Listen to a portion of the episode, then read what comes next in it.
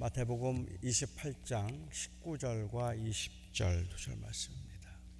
그러므로 너희는 가서 모든 민족을 제자로 삼아 아버지와 아들과 성령의 이름으로 세례를 베풀고 내가 너희에게 분부한 모든 것을 가르쳐 지키게 하라 볼지어다 내가 세상 끝날까지 너희와 항상 함께 있으리라 하시니라 아멘 하나님의 말씀입니다.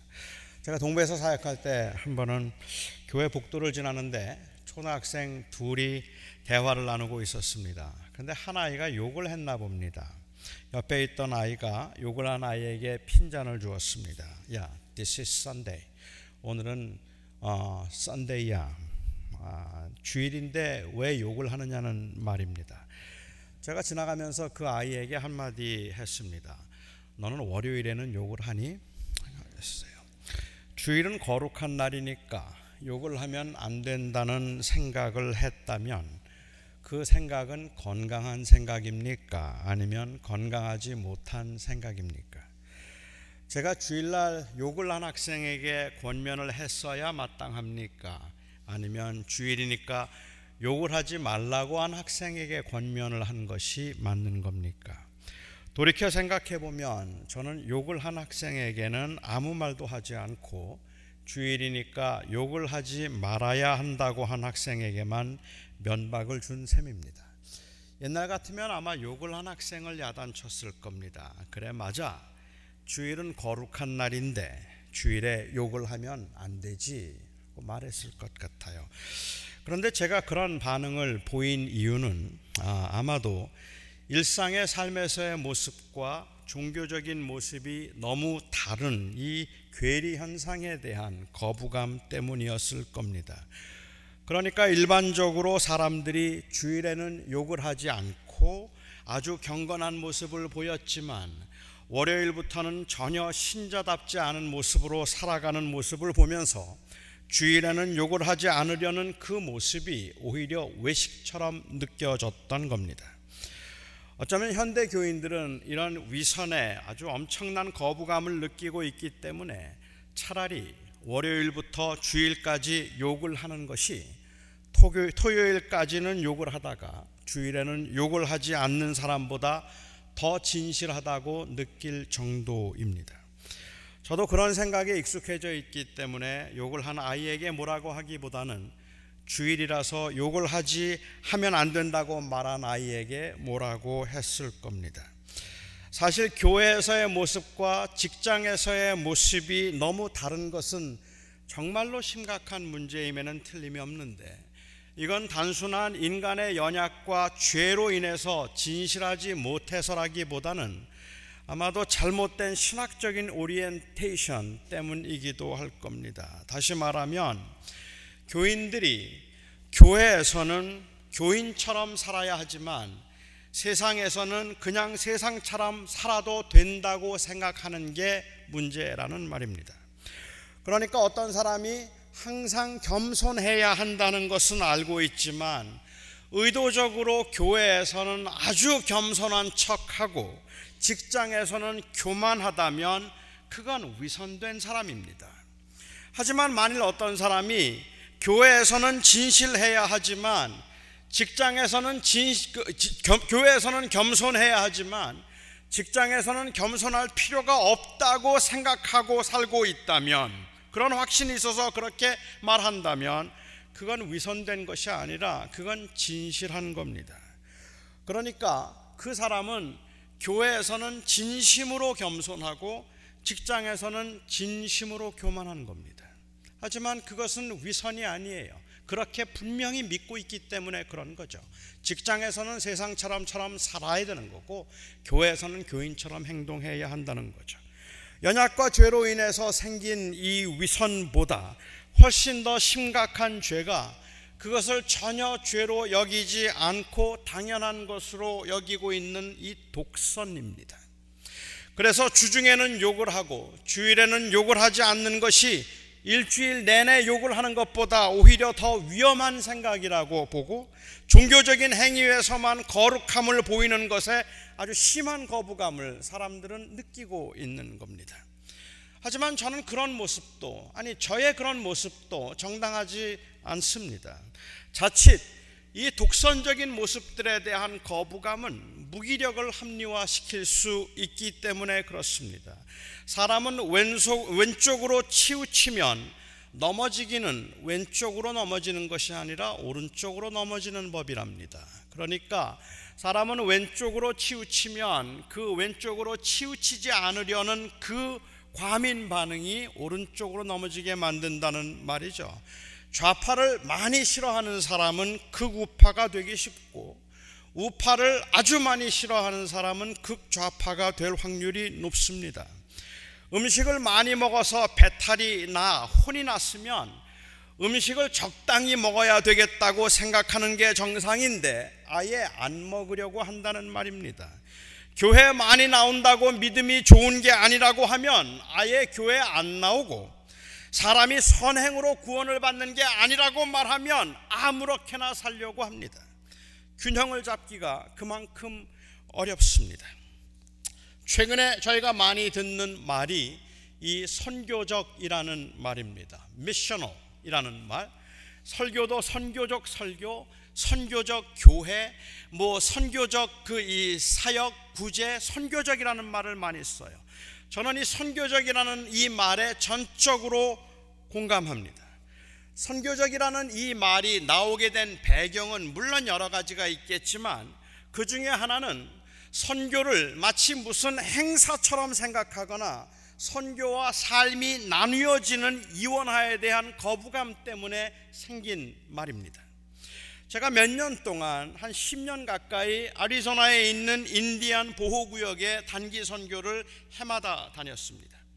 선교팀은 한 3개월 혹은 4개월 동안을 아주 고되게 훈련을 합니다. 전도하는 방법도 배우고 기도도 많이 하고 심지어 체력 훈련까지 합니다. 비장한 각오를 하고 선교지에 이제 그 선교팀이 들어가서 120도가 오가는 그 무더운 날씨에 길거리로 노방전도를 나갑니다. 쇼핑센터 앞에서 body worship 팀은 땀을 뻘뻘 흘리면서 body worship, worship으로 율동을 하고 나머지 사람들은 그 주변을 다니면서 전도지를 가지고 사람들에게 전도를 하는 겁니다. 그런데 너무 더워서 다니는 사람들이 거의 없어요. 정말 열심히 기도하고 준비했는데 선교팀만큼도 다니는 사람들이 없습니다. 차가 쇼핑센터로 들어와서 주차를 하면 먼저 보는 팀이 재빨리 쫓아갑니다. 서로 다투어서 쫓아가요. 사람을 보기가 힘들기 때문입니다. 그리고는 바쁘게 쇼핑을 온 사람을 붙들고 열심히 전도를 합니다. 1분, 2분이라도 잠깐이라도 서서 들어주면 그게 성공입니다. 매일 그렇게 2시간씩 노방 전도를 했습니다. 함께 갔던 미국 팀이 깜짝 놀라고 감격과 충동을 받았어요. 전도의 열정, 지치지 않는 그 체력, 철저한 준비, 그렇게 헌신적으로 선교하는 그 단기 선교팀을 보면서 거기에 왔던 다른 사람들이 다 경탄을 금치 못할 만큼 아주 열심히 사역을 했습니다. 그렇게 일주일간의 단기 선교를 마치고 선교지에서 나와서 이제 투산이나 아니면 피닉스의 공항으로 갑니다. 공항을 둘러보면 비행기를 기다리고 있는 인디언들이 무료하게 그곳에 앉아서 그냥 기다리고 있어요. 너무 심심해서라도 우리가 가서 말을 걸면 한 시간이고 두 시간이고 말을 받아주고 싶을 만큼 그렇게 준비된 수십 명의 사람들이 우리 주변에 인디언들이 있습니다. 하지만 우리 중 누구도 그 사람들을 찾아가서 전도하는 사람은 없습니다. 우리 중에 누구도 그 사람들에게 전도하지 않았습니다. 일주일 동안 이해하죠? 일주일 동안 그렇게 긴장된 시간을 보냈는데 그런 긴장으로 일상을 살아야 한다면 이건 너무 피곤하고 살기가 힘든 일임에 틀림이 없을 겁니다. 하지만 너무 피곤하고 지쳐서 잠깐은 좀 쉬고 싶습니다라는 그러한 심정이라면 이해를 하겠는데 마치 선교를 행사처럼 생각했다면 어떻습니까? 일주일 동안 그곳에 있는 동안에 선교하는 동안에 선교했으니까 그것으로 선교는 끝났다고 생각하고 있다면 어떻겠습니까? 선교는 선교이고 일상생활은 일상생활이라고 그렇게 말한다면 어떻겠습니까? 한길교회는 해마다 오학가로 단기 선교를 갑니다. 10여 년이 되었습니다. 해마다 오학가 선교를 가기 위해서 철저하게 준비하고 갑니다. 아이러니컬하게도 한길교회가 위치한 이곳에 오학가에서 온 사람들이 가장 많이 산답니다. 한길교회에서는 대구로 단기 선교를 갔었습니다. 대구에 와 있는 중국 유학생들 수련회를 인도하기 위해서였습니다. 유학생활을 하는 동안에 그 동안이 그리스도의 그 복음을 들을 수 있는 최고의 기회라고 생각했기 때문입니다. 그리고 실제로 많은 결실들이 있었습니다. 중국에서 복음의 역사가 강하게 나타나려면 젊은 학생들, 특별히 유학생들이 바뀌어야 한다는 것은 아주 좋은 전략임에 틀림이 없었고 그래서 그 60명의 학생들을 정성을 다해서 모아서 그들에게 복음을 전하는 그 선교는 참으로 귀한 일이었음에 틀림이 없습니다. 저는 전적으로 인정합니다. 그런데 지금 이곳 LA 한길교회가 있는 이 근처에 있는 USC와 UCLA에 중국 유학생이 2,000명이랍니다. 중국에서 들어와 있는 학생들이 1,000명을 훨씬 넘겼는데 그런데 우리는 그들을 위해서 아무것도 할 수가 없어요.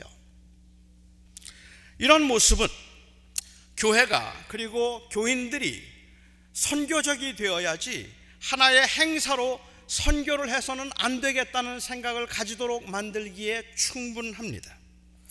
두 번째로 제가 선교적이라는 말에 동의하는 이유는 선교적이라는 말은 우리의 삶에서 복음의 영향을 우리가 스스로 누리고 그 영향을 선하게 드러내는 증인으로서 전인적을 삶, 전인적인 삶을 강조하고 있는 너무 좋은 말입니다. 아마도 여기에 계신 여러분들 중에도 지난 수십 년 동안 있었던 선교에 대한 부정적인 생각, 그 이 선교를 부정적으로 생각하거나 아니면은 우려하는 분들이 상당히 많을 겁니다.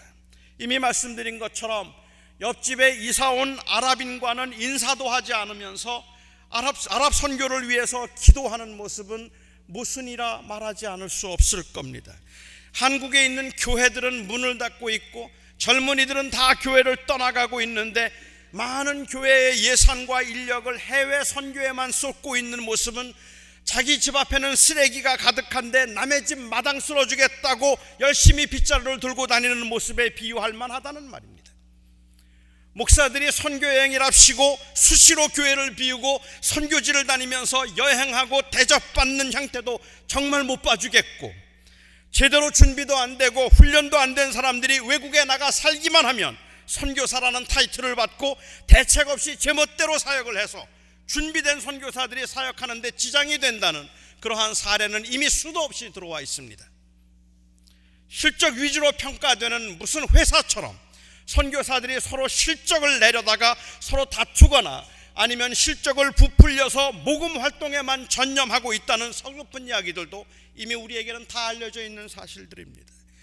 그러니까 삶과 동떨어진 일종의 행사처럼 일을 벌리고 선교를 한다고 말하기보다는 그냥 일상의 삶에서 복음을 누리고 복음을 나누는 것이 곧 선교라는 주장은 충분히 일리가 있습니다.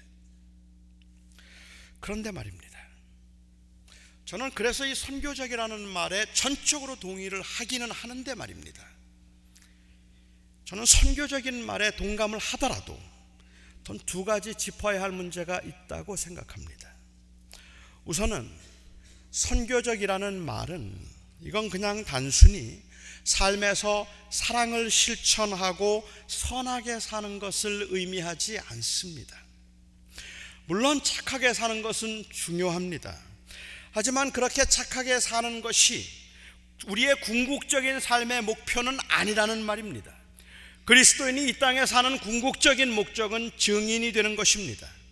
영생이 있다는 사실에 대한 증인, 예수 그리스도를 통해서 죄 사함을 받고 하나님의 자녀가 되었다는 이 사실에 대한 증인, 그로 인해 영원한 생명을 얻고 천국을 소망하며 살고 있다는 사실에 대한 증인이 되는 것입니다.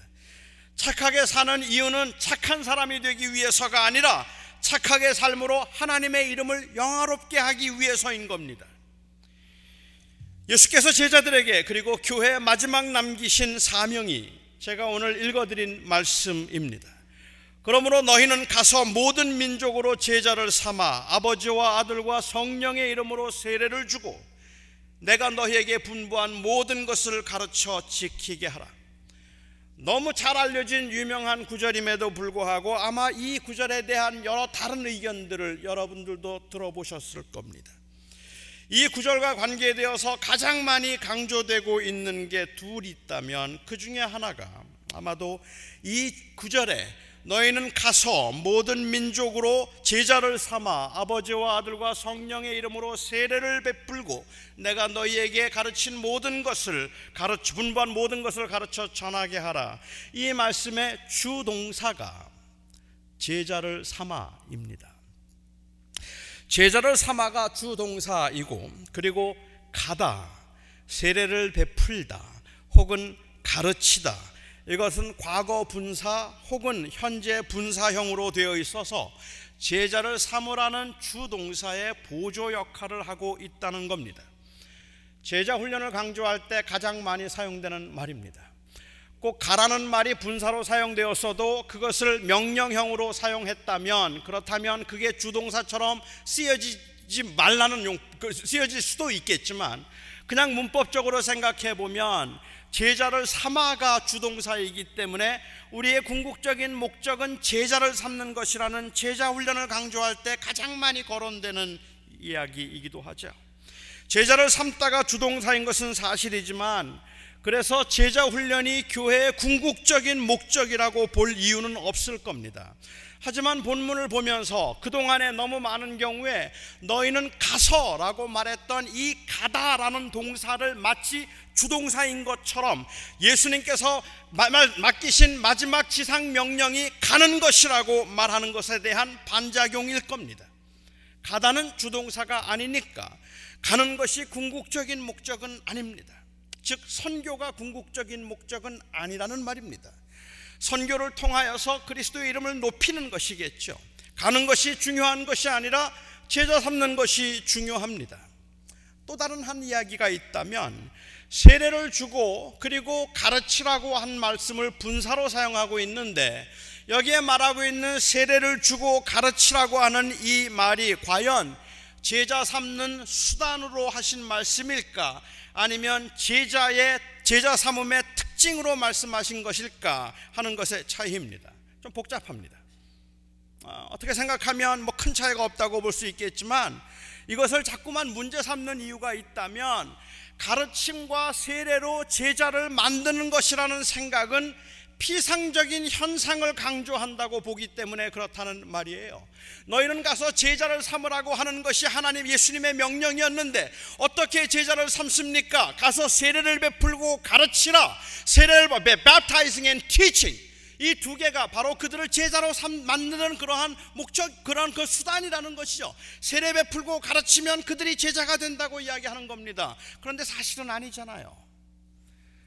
제자가 된 사람들에게 세례를 베풀고 그들을 가르치는 것이고 한 사람이 제자가 되는 것은 예수 그리스도를 구주로 믿음으로 되는 겁니다. 그 복음을 들었던 사람들이 그 복음을 듣고 믿음으로 제자가 되는 것이지 그냥 세례를 베풀어서 제자가 되는 게 아니라는 말이에요. 그냥 가르친다고 제자가 되는 것이 아니라 진심으로 그 복음을 듣고 회개해야 한단 말입니다. 회개하고 돌이키지 않으면 제자가 될 수 없는 겁니다. 그러니까 여기에 세례를 베풀고 가르치라는 이 말씀은 이렇게 하면 제자 된다는 말을 하는 것이 아니라 예수를 진정으로 구주로 믿어서 회개하고 그리스도를 온전하게 의지한 사람들이 있다면 그들에게 세례를 베풀고 그들을 가르쳐서 그들로 하여금 제자로 살게 만들라는 말씀이라는 거죠. 그러니까 이것을 수단으로 말했는가 아니면 특징으로 말했는가 하는 것은 상당히 큰 차이가 있을 텐데 자꾸만 세례 베풀고 그래서 가르쳐서 그 교회가 확장하는 것이 마치 교회가 해야 될 사명인 것처럼 강조한 것에 대한 거부감이 바로 이 본문에 대한 이런 해석이 가능하게 만드는 것 같아요. 그러니까 사람들로 하여금 진정으로 예수 그리스도의 주대심을 믿고 오직 예수 그리스도만 의지하여 살도록 하는 것이 교회와 증인들에게 주신 대사명입니다. 어떤 모양으로든지 이 그리스도의 주대심을 증거하고 드러내는 것이 교회에게 주신 사명이지 이웃을 사랑하고 도와주고 착한 일 하는 건 교회의 사명이 아닙니다. 너무 무리한 이야기인가요? 착한 일 하는 건 교회 사명이 아닙니다. 그러니까 이웃을 도와주지 말자는 말씀을 드리는 게 아닌 겁니다. 우리는 이웃을 사랑하라는 계명을 지켜야 할 의무를 가지고 이 세상에서 선한 시민이 되어야 하지만 교회에 주신 독특한 사명은 이웃을 도와주고 선을 행함으로든지 아니면 길거리에서 노방전도를 해서든지 궁극적으로는 그리스도를 드러내는 것 그것이 교회에 주신 사명이라는 말입니다. 그 예수 그리스도를 드러내는 것 이것이 바로 궁극적인 사명이기 때문에 선교적이라는 말이 전인적인 것을 말하고 삶의 전반을 말하는 것은 사실이지만 그래서 그냥 착한 소시민으로 사십시다라고 말한다면 저는 그 말에 이의를 제기하겠다는 말입니다. 착한 소시민으로 사는 것 그건 우리의 궁극적인 목적이 아니기 때문에 그렇습니다. 어떤 모양이든지 우리가 착하게 살아야 되는 이유가 있다면 우리가 선하게 살아야 되는 이유가 있다면 그 이유는 바로 예수를 전하기 말입니다. 그 그리스도가 나의 주인이신 것을 드러내기 위해서입니다. 그리스도의 복음을 전하여 제자가 되도록 하는 그 교회가 선교적인 교회이고 궁극적으로는 오직 예수 그리스도의 은혜 안에서만 생명을 얻을 수 있다고 말하는 것이 바로 선교적인 설교입니다. 그러니까 선교적 설교란 착하게 사십시오 말이가 아닙니다. 착하게 살아서 그리스도를 높이십시오. 까지 가야 저는 그게 선교적 설교일 것입니다. 같은 맥락이기는 하지만 선교적 교회를 말할 때 조심해야 하는 또 다른 것은 이미 제가 설교를 시작하면서 말씀드렸던 것처럼 선교적이라는 말 자체가 지나치게 추상적이고 막연한 말이 될 수 있다는 것입니다. 선교하는 교회에서 보여준 건강하지 못한 모습들이 건강한 선교의 회복을 촉구해야 할 텐데 오히려 선교를 소홀히 여기게 만들고 선교에 대한 무관심을 선교적이라는 말로 합리화시키는 경우들이 종종 있다는 말입니다.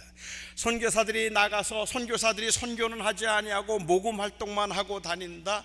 목사들이 선교 여행한다고 다니지만은 사실은 가서 관광하고 다니고 놀러 다니고 있는 것이고 그냥 그 일상을 벗어나서 그냥 쉽게 편안하게 다니며 대접받고 다니는 것이지 선교에 오히려 지장이 되고 있다. 교회들이 정말로 해야 할 일들은 하지 못하고 그냥 선교비 보내는 것만 가지고 선교했다고 생각하는 이러한 어줍지 않은 모습들에 대한 부정적인 생각 생각들이 선교에 대해서 부정적인 생각을 갖게 만들었다면 맞단 말입니다. 부정적으로 생각해야 된다는 말입니다. 냉정하게 생각해야 되고 그리고 아주 철저하게 생각해서 그런 선교하지 말아야 한다는 말입니다. 그런데 우리가 내린 결론은 그러니까 선교하지 말자예요. 그러니까 선교를 잘하자여야 되는데 그러니까 선교하지 말자. 선교적이라는 말이 선교하지 않는 것을 합리화시키는 말이 된다면 이건 틀렸잖아요. 이것은 잘못된 것 아니겠습니까? 전체를 드린다는 말은 사실은 아무것도 드리지 않는다는 말이 될 수 있습니다. 제가 얼마 전에 예배를 시작하면서 나눴던 이야기입니다. LA에 사는 한 청년이 샌프란시스코에 사는 그 자매에게 사랑하는 애인에게 편지를 썼습니다. 내 생명보다 더 사랑하는 보고 싶은 그대에게 그냥 요 제목만 봐도 봐서 가슴이 두근두근 하는 분들 계시죠. 만일 이 세상이 사하라 사막과 같다면 나는 이 뜨거운 사막을 기어서라도 당신께 갈 것입니다. 만일 이 세상이 대서양 같다면 그곳에 상어가 득실거린다 할지라도 태풍이 불어온다 할지라도 목숨을 걸고 당신께 갈 것입니다. 당신을 지키기 위해 사나운 맹수와 싸워야 한다면 나는 기꺼이 내 목숨을 내놓을 것입니다. 당신이 너무 보고 싶습니다. 이번 목요일에 비가 오지 않는다면 당신을 방문하겠습니다. 상어가 있어도 갈 수 있고 사라 사막도 건널 수 있고 맹수도 무섭지 않은데 비는 무섭습니다. 비 때문에는 못 갑니다. 이것이 선교적 삶, 전인적인 삶이라는 말에서 경계해야 할 함정입니다. 우리의 삶을 다 주님께 드린다고 말하는데 그건 어렵지 않아요. 하지만 그 다 드리기 위해서 우리가 무엇을 드렸는가? 라는 그 질문 앞에서 우리가 할 말이 없다면 선교적이라는 말은 자칫 합리화일 뿐입니다. 선교하는 교회의 한계 때문에 선교적인 교회가 되자고 했는데 오히려 전혀 선교를 하지 않는 결과를 결과에 이룰 수 있습니다. 전인적인 그리스도인의 삶을 살기 위해서는 구별된 날이 있어야 합니다. 우리가 우리의 삶 전체를 주님께 드린다면 일주일에 하루를 구별하여서 그날을 거룩하게 지키는 건 마땅한 일이 아니겠습니까? 그것이 바로 우리 전체가 거룩한 날이라는 고백이 아니겠느냐는 말입니다. 선교적인 삶을 살기 위해서는 구별된 선교가 있어야 합니다. 단기 선교는 그 자체로 선교의 책임을 다하는 행위가 아니라 선교적 삶을 살아야 할 사명을 확인하는 일입니다.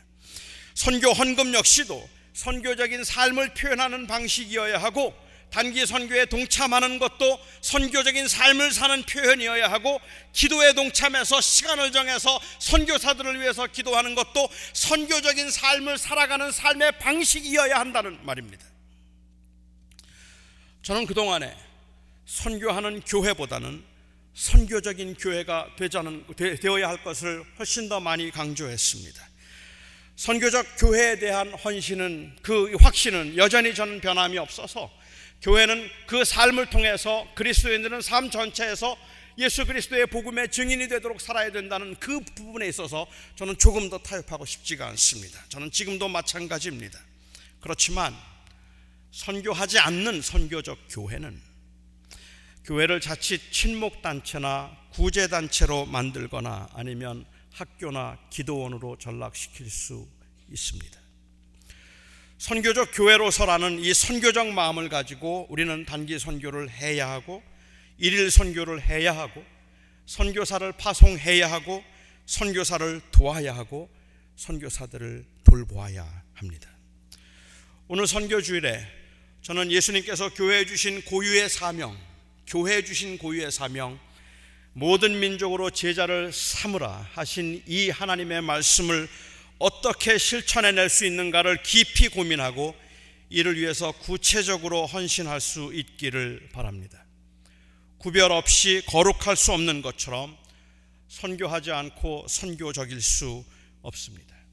저는 한길교회가 선교하는 선교적인 교회가 되었으면 좋겠습니다. 그리고 여러분들의 삶이 그렇게 선교하는 선교적 삶이 되었으면 좋겠습니다. 기도하겠습니다. 자비로우신 아버지 하나님, 우리는 참 균형을 유지하기가 힘들어서 열심히 선교를 하다 보면 우리의 삶이 곧 선교이어야 한다는 사실을 망각하게 되고 내 삶을 통해서 선교적이고 그리고 전인적인 그리스도의 삶을 살자고 말하면 어느 한 순간부터인지 정말 무기력해서 아무것도 하는 일이 없는 그 모습으로 발견되기도 합니다. 우리 한길교회가 그냥 막연하게 선교를 많이 하는 교회라는 그 소문, 그건 무엇이 그리 의미가 있겠습니까? 우리 교회가 선교적인 교회로 모든 교인들이 선교적 사고를 가지고 삶에서 그리스도를 드러내며 실천하자는 말이 너무 좋은 말인데 그래서 우리가 아무것도 선교를 하지 못하여 선교의 현장에 그리스도의 복음을 드러내는 일에 우리가 함께 동참할 수 없다면 이것 또한 얼마나 허망한 일이겠습니까? 하나님 이번 선교주의를 맞이하여서 저희 한길 교회가 선교하는 선교적 교회 되기를 소원합니다. 저희들의 마음을 지켜 주셔서 정말 온전히 온전히 주 앞에 헌신된 그리스도의 증인으로 살아갈 수 있게 하여 주시옵소서. 예수님의 이름으로 기도하옵나이다. 아멘.